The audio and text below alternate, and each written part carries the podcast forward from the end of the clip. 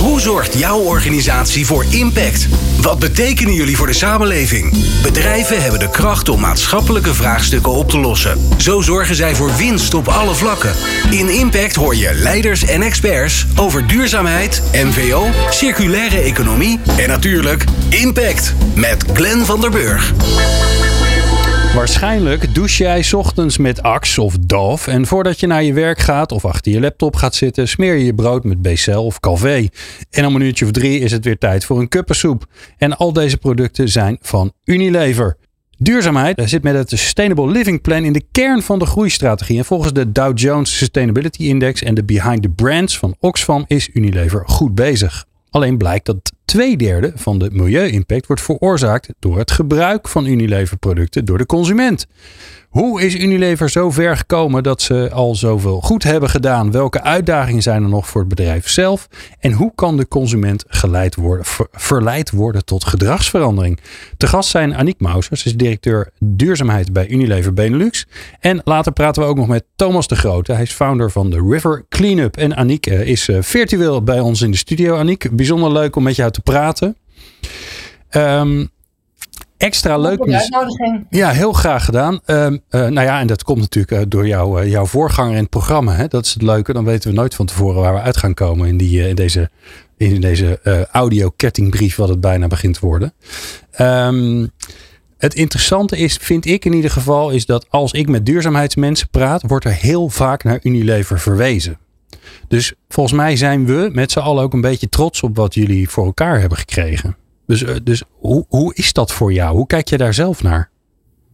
Nou, dat is natuurlijk altijd fijn om te horen. Tegelijkertijd uh, zie ik dat er heel veel verandert uh, in de samenleving en heel veel bedrijven duurzaamheid steeds hoger op de agenda hebben en, en integreren in de uh, bedrijfsstrategie. Dus wat dat betreft zou het zo moeten zijn dat er naar veel meer bedrijven wordt uh, verwezen. Maar er, in, tien jaar geleden was het inderdaad zo uh, dat je wel eens op een podium stond en dan hadden al je voorgangers al, al vier keer Unilever genoemd. Dat klopt.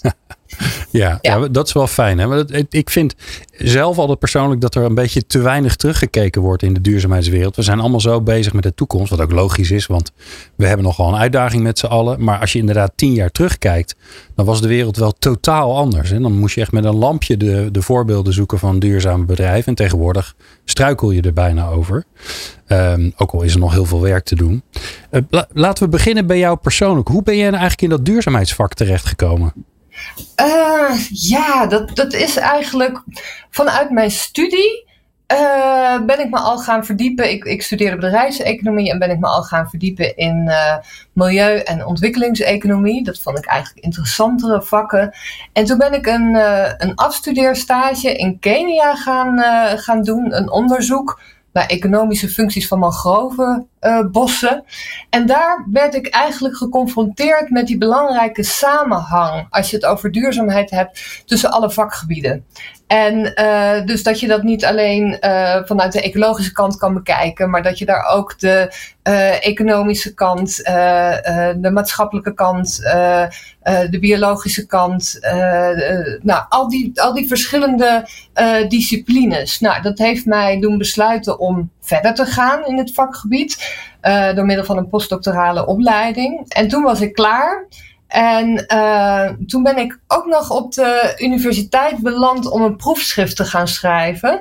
Okay. Over um, ja, de greening of business, zeg maar. En dat werd eigenlijk gedreven doordat ik me realiseerde: dit is zo'n groot, allesomvattend vakgebied en staat nog zo in de kinderschoenen.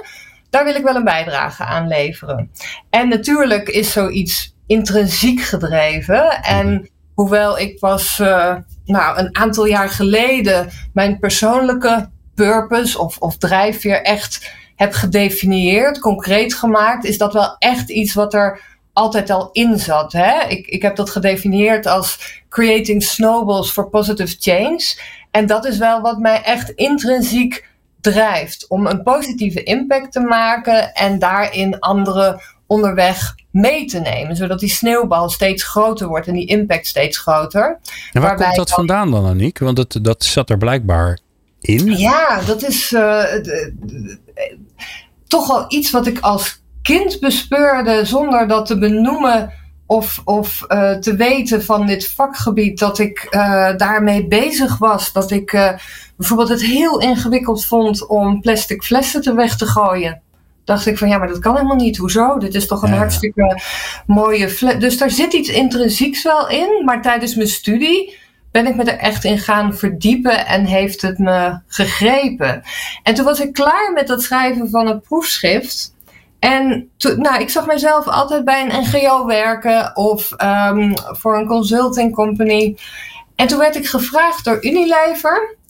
En toen dacht ik van ja, maar wacht eens even. Als ik nou echt die impact wil maken, dan kan ik misschien wel beter voor een heel groot bedrijf met enorme wereldmarktaandelen met een, een echte commitment gaan werken. Misschien is mijn impact dan nog wel nog groter. Nou ja, dat is ruim 20 jaar geleden. En uh, ja, daar heb ik eigenlijk nog nooit uh, aan getwijfeld dat dat de nee. juiste keuze is geweest. Ja, en, en um, want dat, dat, dat is natuurlijk het mooie van het werken bij zo'n enorm bedrijf als Unilever met zo'n grote reach. Het is ongelooflijk hoeveel consumenten, hoeveel mensen jullie kunnen bereiken.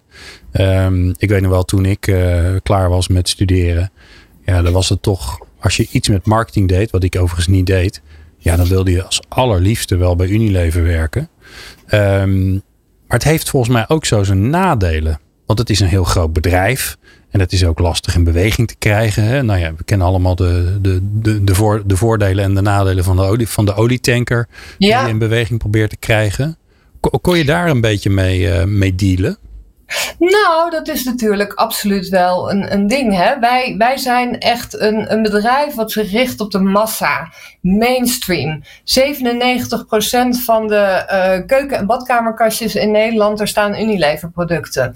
En dat wil zeggen dat wij dus in staat zijn om door uh, uh, relatief kleine stapjes heel veel mensen te bereiken, een grote impact uh, te maken. Aan de andere kant zie je andere bedrijven die, die heel radicaal gaan, met veel grotere stappen, maar een veel kleiner bereik hebben. Dus dat, dat is ieder zijn rol daarin. Maar wat gaaf is om te zien dat juist als je zo groot bent als bedrijf, dan heb je dus een enorme impact.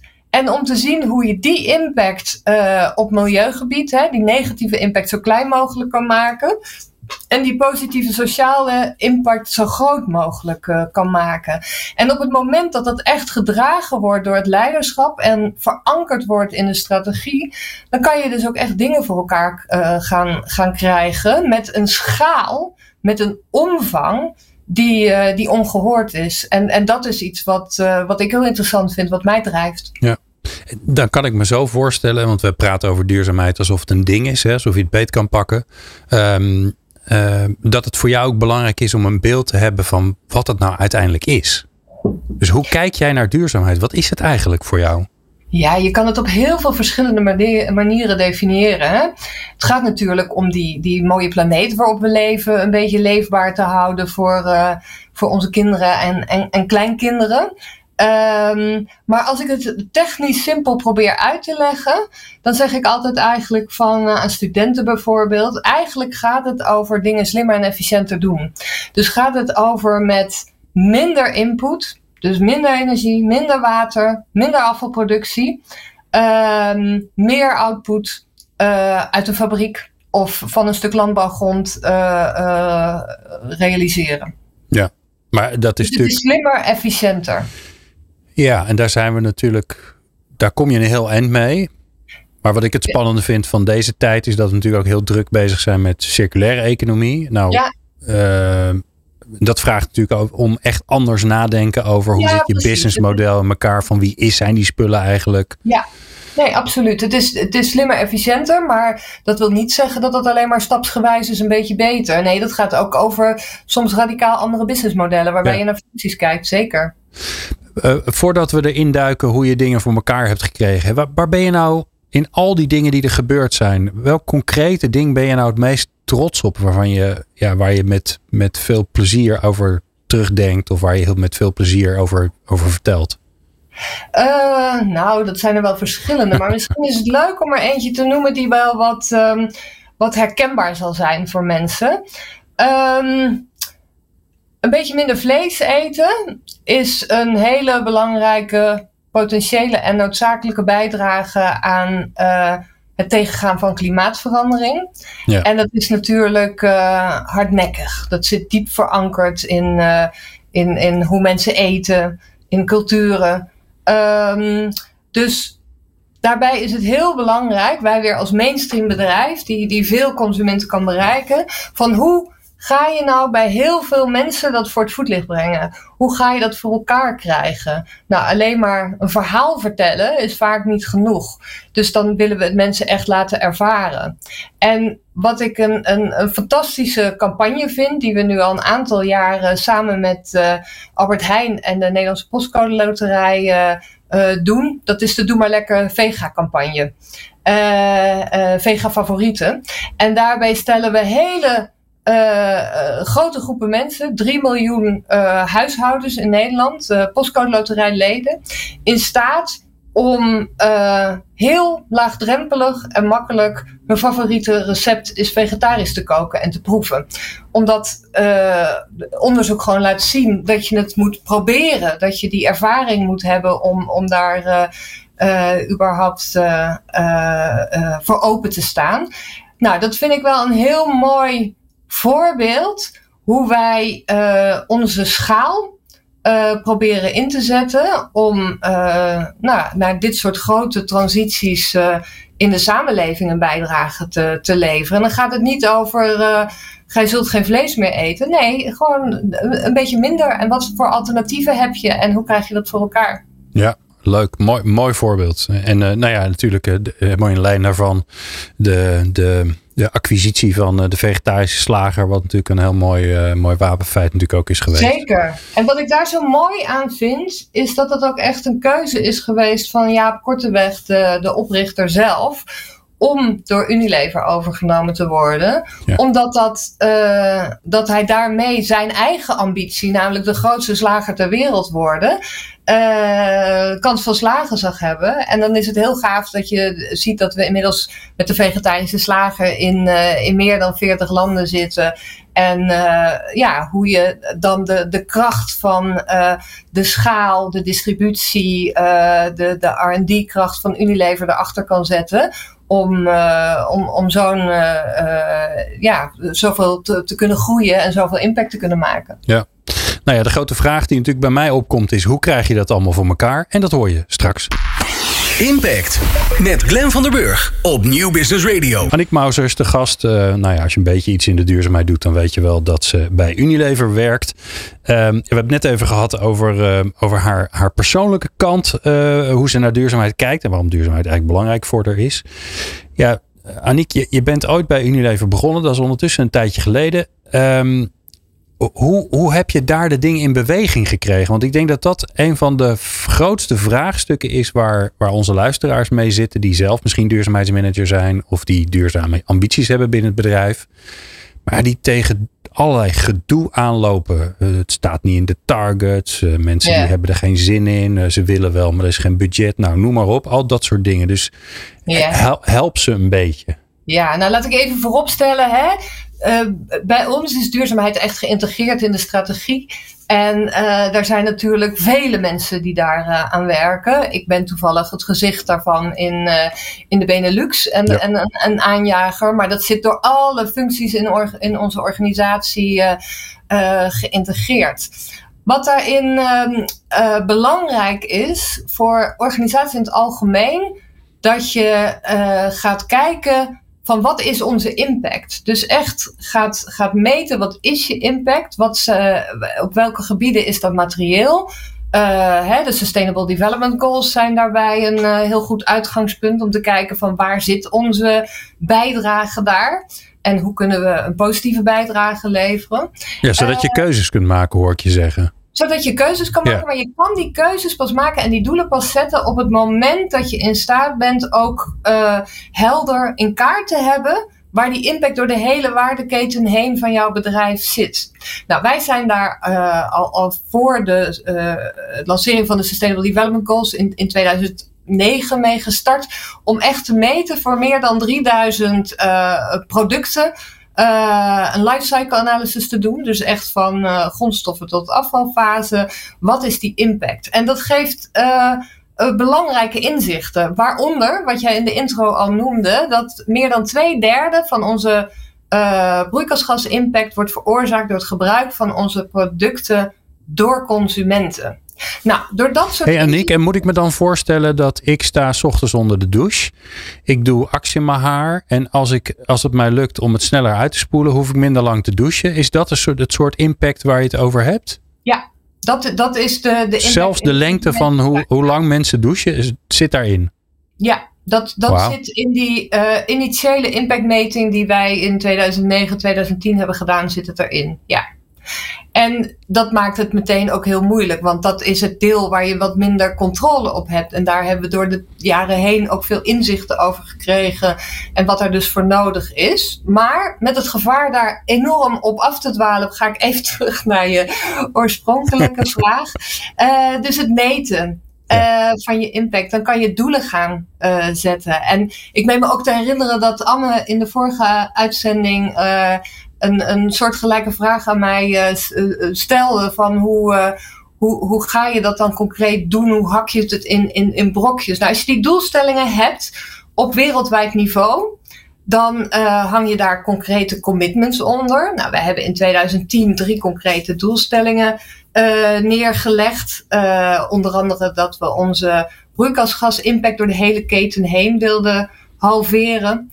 Um, daar leg je concrete commitments onder en die ga je vervolgens uh, cascaderen naar de landen, naar de categorieën, naar de merken. En wat dan heel belangrijk is, is dat je voortgang meet en dat ook extern deelt. Dat houdt je verantwoordelijk. Okay. Een hete adem in de nek, die heel belangrijk is om de boel in beweging ook te houden.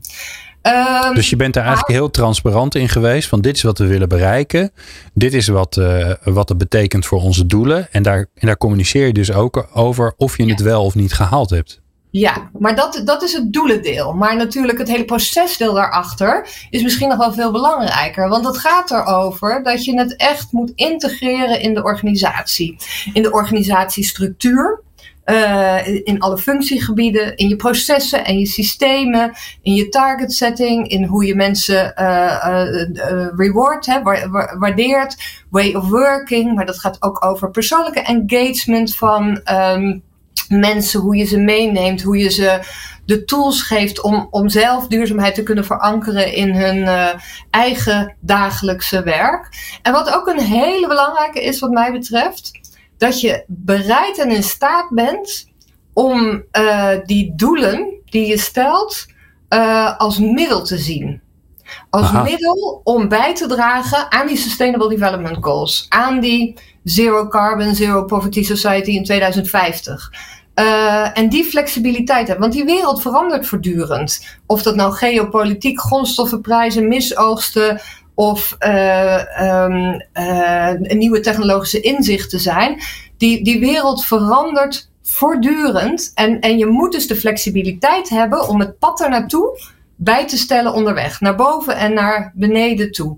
Dus dat in een nutshell zou ik willen zeggen, is, is de manier waarop we het hebben aangepakt. En waar denk ik uh, een, ja, veel. Um, uh, hoe zeg je dat in een mooi Nederlands woord? Repeatable. De, de, her, een, een herhaalbaar. ja, uh, punten waar, waarvan ik denk, die zijn goed om mee te ja. nemen voor elk bedrijf. Ja. En kan ik me voorstellen dat, uh, dat onze luisteraars denken, ja Aniek, je hebt makkelijk praten. Jij had Paul Polman, die is ervoor gaan staan. Die, uh, die is dapper geweest en die, uh, die, heeft het, die is op de zeepkist gaan staan. Die is het gaan vertellen. Um, wij hebben niet zo'n CEO. Die is wat behoudender, die is wat bescheidener. Die, die durft misschien wat minder, die vindt het wat spannender. Wat zou je dan zeggen?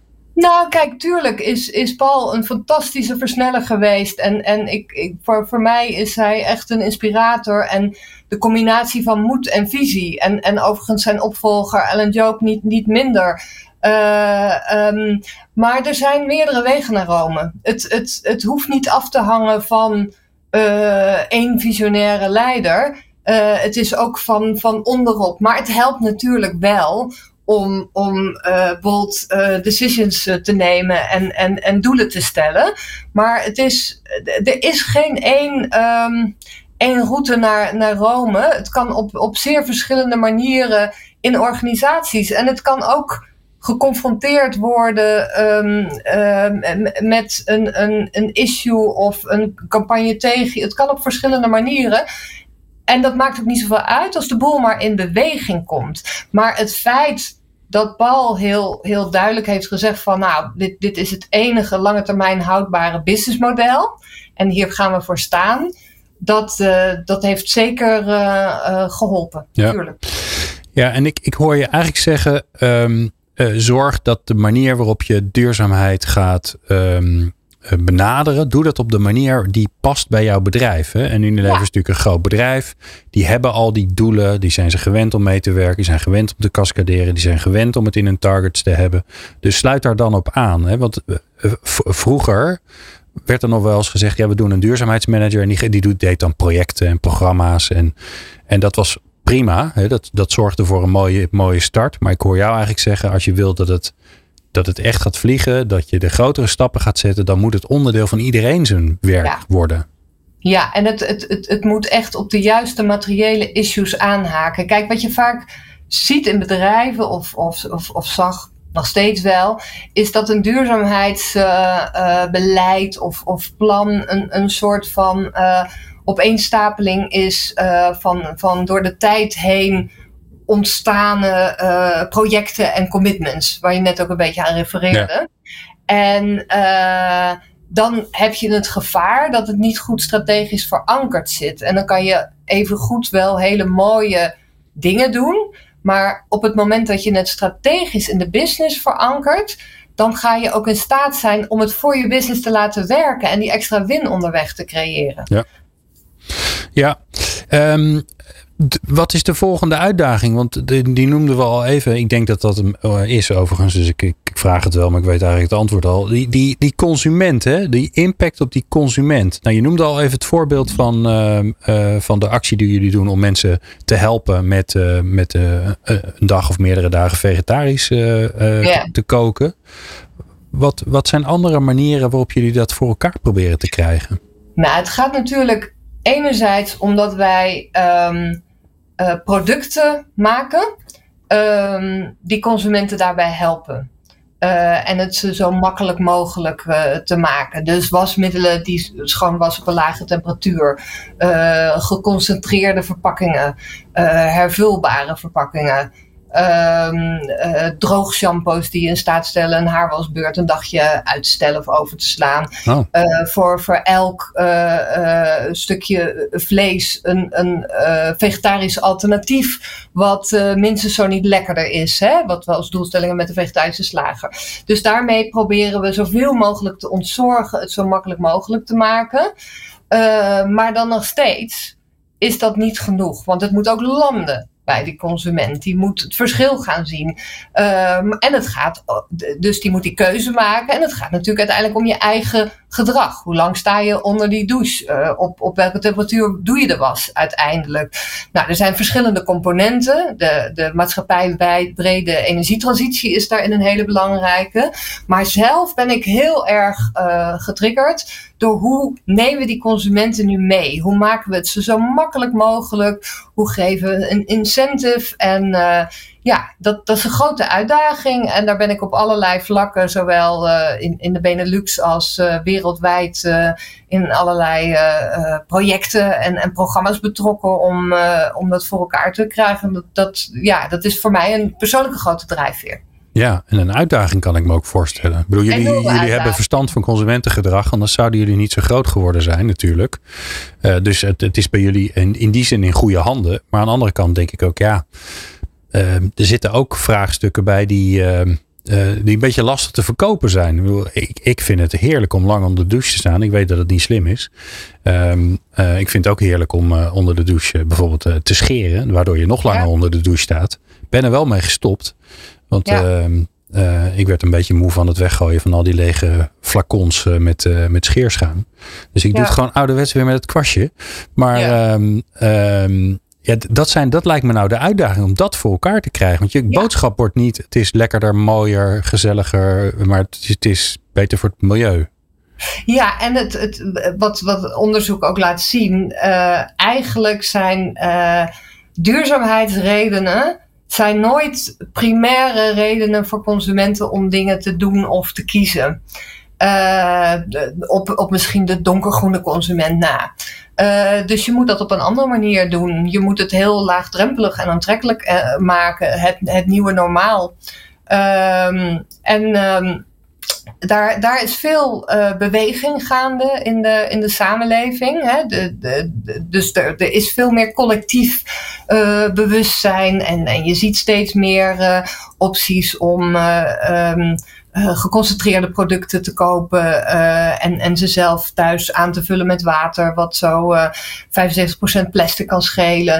Um, maar we, we zijn er nog lang niet. Dus die uitdaging blijft er zeker. Ja, en hoe zien jullie de rol, de rol van Unilever daar dan in? In die, nou, die, ja, die nieuwe maatschappelijke normen die daar eigenlijk moeten ontstaan. mee te nemen, maar natuurlijk ook door allerlei innovaties die helemaal niet zichtbaar zijn. Als je het bijvoorbeeld hebt over plastic, daar hebben we een hele uh, ambitieuze uh, strategie uh, ten aanzien van dat we zeggen we willen um, zo min mogelijk plastic gebruiken. We willen beter plastic gebruiken, dus meer circulair, gerecycled plastic. En uh, waar het kan en de footprint niet hoger is, geen plastic gebruiken. Nou, consumenten die, uh, uh, die zien bijvoorbeeld helemaal niet of iets van gerecycled plastic gemaakt is of, of niet. Of dat er kleine luchtbelletjes in zitten, waardoor je 15 tot 20 procent minder plastic hoeft te gebruiken. Dus dan, dan heb je dingen die, die je doet die onzichtbaar zijn. Dus daar neem je ze uh, stilletjes in mee. En andere dingen wil je wel laten landen. En ga je mooie campagnes uh, voor opzetten. En um, misschien is dat ook wel, wel mooi om, uh, om, om te noemen. Omdat ik natuurlijk weet dat Thomas zo ook in de uitzending mm zit van de River Cleanup. Um, wij ten aanzien van plastic... kwamen we op een gegeven moment tot de conclusie van, nou, we zijn daar echt heel hard bezig. En uh, uh, investeren daar enorm in om, uh, om het beter te doen. Dus, dus minder, beter en geen plastic te gebruiken. Maar die consument kan dat eigenlijk helemaal niet navertellen. Dus is dat ook moeilijk om die keuze te maken. En toen hebben we besloten van nou dan willen we ook echt een campagne daarop gaan starten. Om dat te laten landen bij die consument. En, en wat is nou belangrijk voor die consument? Nou, daar kwam uit dat uh, wij uh, vooral met plastic soep in verband worden gebracht. Want wij produceren heel veel plastic verpakkingen. Ja. Terwijl in feite hè, de grootste bijdrage vanuit Nederland aan de plastic soep is autobandenschaafsel. Het is niet zo dat daar die André flessen terechtkomen. Maar dat is wel een beetje de perceptie. Dus hoe kunnen we dat nou voor elkaar krijgen om die boodschap te laten landen? Nou, en zo hebben we gekeken naar uh, mogelijke partnerships. En wij zijn we terechtgekomen bij uh, de River Cleanup. En, ja, en dan ga ik even een cliffhangertje doen. Want dan ja. kunnen we namelijk uh, um, kunnen we Thomas er straks namelijk bij halen. Dat hoor je straks. Alles wat jij doet heeft impact. Met Glenn van den Burg. Aniek Mauser van Unilever en Thomas de Grote van River Cleanup. Die uh, hebben we in de studio. Uh, ja, Aniek, je wilde, je, wilde al, uh, je wilde al naar Thomas toe gaan praten. Dus ik denk, nou dan ja. haal ik hem er gewoon even bij. Heel goed. Um, ja, Aniek vertelde al eigenlijk al hè, dat die, de, door na te denken over wat vinden consumenten belangrijk, kwamen ze uiteindelijk bij jou terecht, of bij jullie terecht, Thomas. Vertel even in, in een nutshell, wat is de River Cleanup, Thomas? Ja, we zijn een, een, Belgische organisatie, wereldwijd actief in 57 landen. En onze missie is om uh, rivieren plasticvrij te maken. We doen dat door opruimacties, door gedragsverandering en door transformatie met bedrijven. En in de laatste vijf jaar uh, hebben we al 150.000 mensen die met ons vrijwillig in actie gekomen zijn langs 161 rivieren. Oké, en die, die 150.000 mensen die gaan dan gewoon aan de oevers van de rivieren het plastic oprapen? Ja, ja, dus we combineren zowel we combineren mensen en technologie, want we vinden dat heel belangrijk. Uh, als je zwerfvuil opraapt, zo is mij ook begonnen, vijf jaar terug werd ik uitgedaagd om 10 minuten zwerfvuil op te rapen. Eerst dacht ik van waarom moet ik dat doen? En ja, ik doe toch alles mooi in de vuilnisbak. En mijn zus die had me uitgedaagd en die zei doe maar en maak maar een filmpje op social media. Ik heb dat gedaan en die simpele act om iemand anders zijn, zijn rotzooi of zijn afval op te rapen, die is mij eigenlijk compleet veranderd. Want op het moment dat je dat doet, begin je het te zien en stel je met je eigen ogen vast hoe groot het probleem is. En daardoor word je automatisch deel van de oplossing. Ja, ja. Dus we combineren dat met mensen, um, zodat we heel veel mensen bewust maken, met, en dan aan de andere kant met technologie, om op een zo efficiënt en, en um, um, ja, op zo'n efficiënt mogelijke manier zoveel mogelijk plastic op te ruimen. Ja, en duik eens in die technologie, wat houdt dat dan in? We testen verschillende dingen. Hè. Dus we hebben passieve systemen die in het water liggen, een soort van uh, river whale die met zijn armen open wacht op het afval. Samen met een Duitse start-up uh, doen we uh, trash booms in Indonesië. Dat is een soort van barrier die van de ene kant naar de andere kant gaat.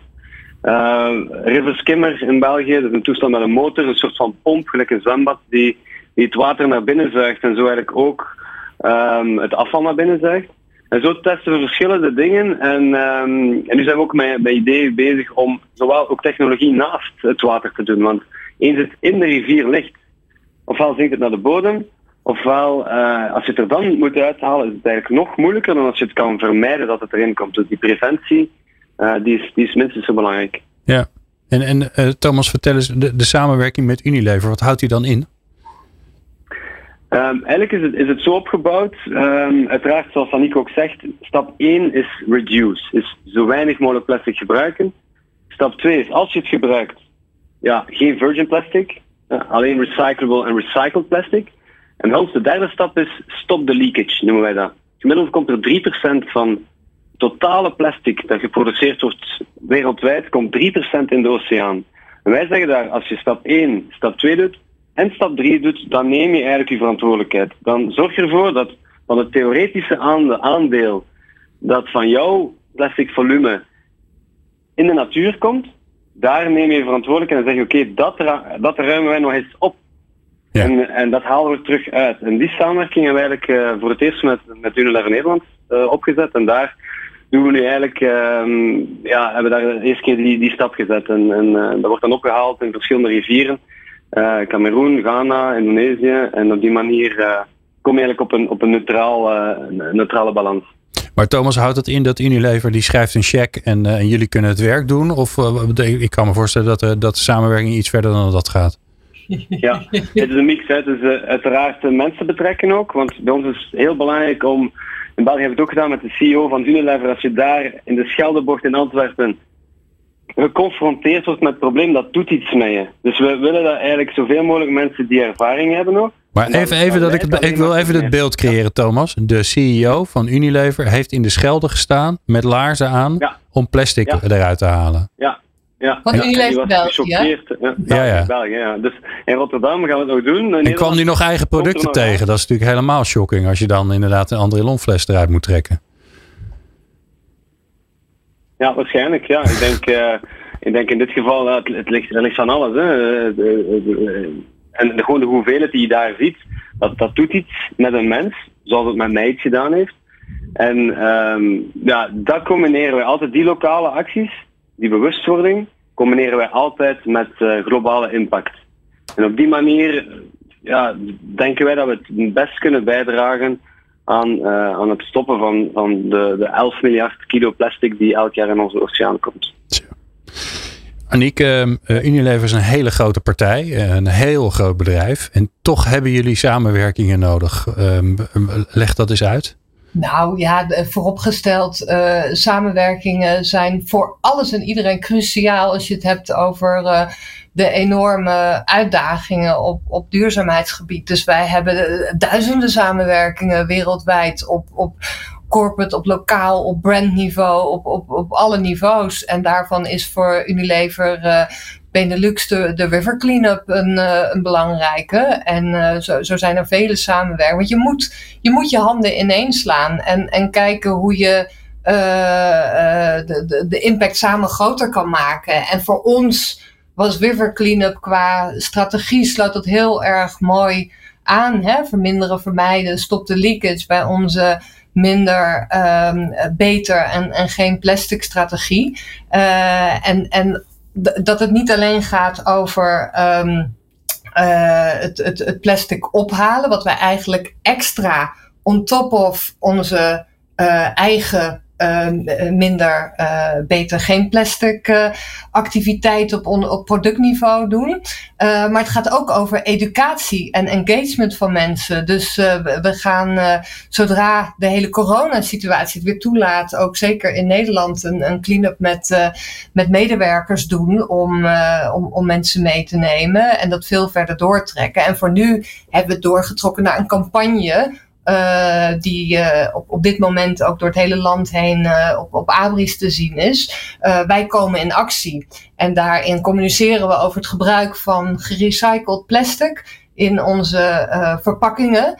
En het feit dat we samen met River Cleanup plastic uit rivieren halen, daar waar het het hardst nodig is. En dan is de de, de, de rationale daarachter, dat we die 3% wereldwijde leakage waar Thomas het over had, hè, wat de IUCN berekend heeft, hoewel dat in Nederland zeer waarschijnlijk heel veel lager is, omdat we natuurlijk best een heel goed uh, recycling systeem hebben, maar dat wij uh, daarvoor uh, die verantwoordelijkheid nemen om 3% van die totale hoeveelheid plastic die we in, in Nederland op de markt zetten, in de Benelux zelfs, dat we daarvoor ook nog eens extra die verantwoordelijkheid nemen om het daar waar het het hardste nodig is in rivieren eruit te helpen halen. Ja. En uh, Aniek, neem me eens mee in het, in het effect van het tastbaar maken. Hè? Want je hebt al even verteld hoe belangrijk doelen en doelstellingen en targets enzovoort zijn. Nu ga je ineens uh, met collega's, ga je in zo'n rivier staan. Aan de, ik neem aan een beetje aan de zijkant, want anders wordt het gevaarlijk. En, en, dan, en, dan, en dan wordt dat, dat vraagstuk van hè, ja, we gaan minder plastic gebruiken, wordt ineens tastbaar. Wat, wat, wat doet dat met mensen? Wat, wat voor effect zie je dan als ze dan weer terug zijn in het bedrijf? Um, nou, ik heb het natuurlijk alleen nog in België gezien. Wij gaan het in Nederland nog doen. Maar ik weet wat het met mezelf doet. En dat, dat, dat gisteren was er een prachtig uh, event uh, online helaas van, uh, van met alle partners. En hele mooie filmpjes die dat ook laten zien. het is gewoon een eye-opener. je, je wordt geconfronteerd met, met de situatie. En, en ja, meer harder kan het niet binnenkomen. Ja. Van je realiseren van wacht even, dit moet toch echt anders. En wat is mijn aandeel hierin en wat kan ik uh, anders doen? En dat geldt met alles, hè? de ervaring. Of dat nou is ervaren hoe het is, hoe lekker het is om minder vlees te eten. Of dat nou ervaren hoe het is dat er plastic in de natuur ligt en, en, en dat je daarover na gaat denken. Dat, uh, dat, dat is vreselijk belangrijk. Ja. Mooi, mooi, uh, ja, initiatief wil ik het noemen, maar het is ondertussen gewoon ook een, uh, een forse organisatie als je in 57 landen zit. Uh, Thomas de Grote, River Cleanup. Waar kunnen, eh, stel je voor dat, dat mensen luisteren en denken, nou, ik ben ook duurzaamheidsmanager, ik, ik kan wel wat, wat samenwerking gebruiken, Thomas. Waar kunnen ze informatie vinden? Ja, dat zou super zijn, want we hebben eigenlijk gisteren ons, het event waar uh, over sprak, ons miljoenste kilo rivierplastic opgeraapt, samen met de minister van Leefmilieu van, van Vlaanderen. En nu is het ons doel om tegen 2025 100 miljoen kilo op te, op te ruimen. Oh, dus je hebt nog even wat te doen. En uh, ja, we weten wat doen. Dus mensen kunnen naar de, de website gaan, uh, rivercleanup.org. En daar kunnen ze ofwel in actie komen, dat wil zeggen ja, de hand uit de mouwen steken. Of een donatie doen. En uh, elke euro die wij krijgen, daar halen we 1 kilo plastic op langs de meest vervuilde rivieren. Dus dat is, dat as simple as that. Oké. Okay. Hartstikke mooi. Dankjewel Thomas de Grote van River Cleanup. Uh, Nick Mauser, we praten zo met jou verder. En dan gaan we even kijken naar de toekomst. Gesprekken met impact. Met Glenn van der Burg. Aniek Mauser van Unilever te gast. Um, ja, er is al, ik, ik ben al zo vriendelijk geweest om, uh, om uh, trots en blij te zijn met Unilever. Natuurlijk niet dat jullie naar, net doen alsof je naar Engeland gaat. Maar dat is weer geheel terzijde. Um, als we kijken naar de toekomst. Dan um, dan moeten we het toch ook even hebben over het gedoe wat er is ontstaan. Er is ook gedoe ontstaan. De aandeelhouders kwamen in verweer. Er kwamen van die vervelende aandeelhoudersfondsen uh, die zeiden ja, maar er kan veel meer geld verdiend worden. En dat duurzaamheidsgedoe, moet dat nou allemaal wel? Nou, ik doe even de, de, de gewone mensen samenvatting. Um, wat voor, ja, te veel te kort door de bocht, dat snap ik. Maar wat voor impact heeft dat op Unilever zelf? Zie je dat, dat je daar last van hebt gekregen of veert dat weer terug? Wat gebeurt er bij jullie? Nou, dat is sowieso. Hè, gedoe is iets wat cyclisch voorbij komt bij elk bedrijf. En uh, nu is dat aan de hand. Uh, ik vind het zelf persoonlijk extra pijnlijk dat het gaat over duurzaamheid en dat het als een soort van hobby uh, wordt omschreven die het maken van winst en groei in de weg zou staan. omdat het omgekeerde waar is natuurlijk. Hè? Het is juist de, de, de, een grote drijver om uh, uh, te kunnen groeien, om winst te kunnen maken en op de lange termijn een uh, gezonde business te zijn.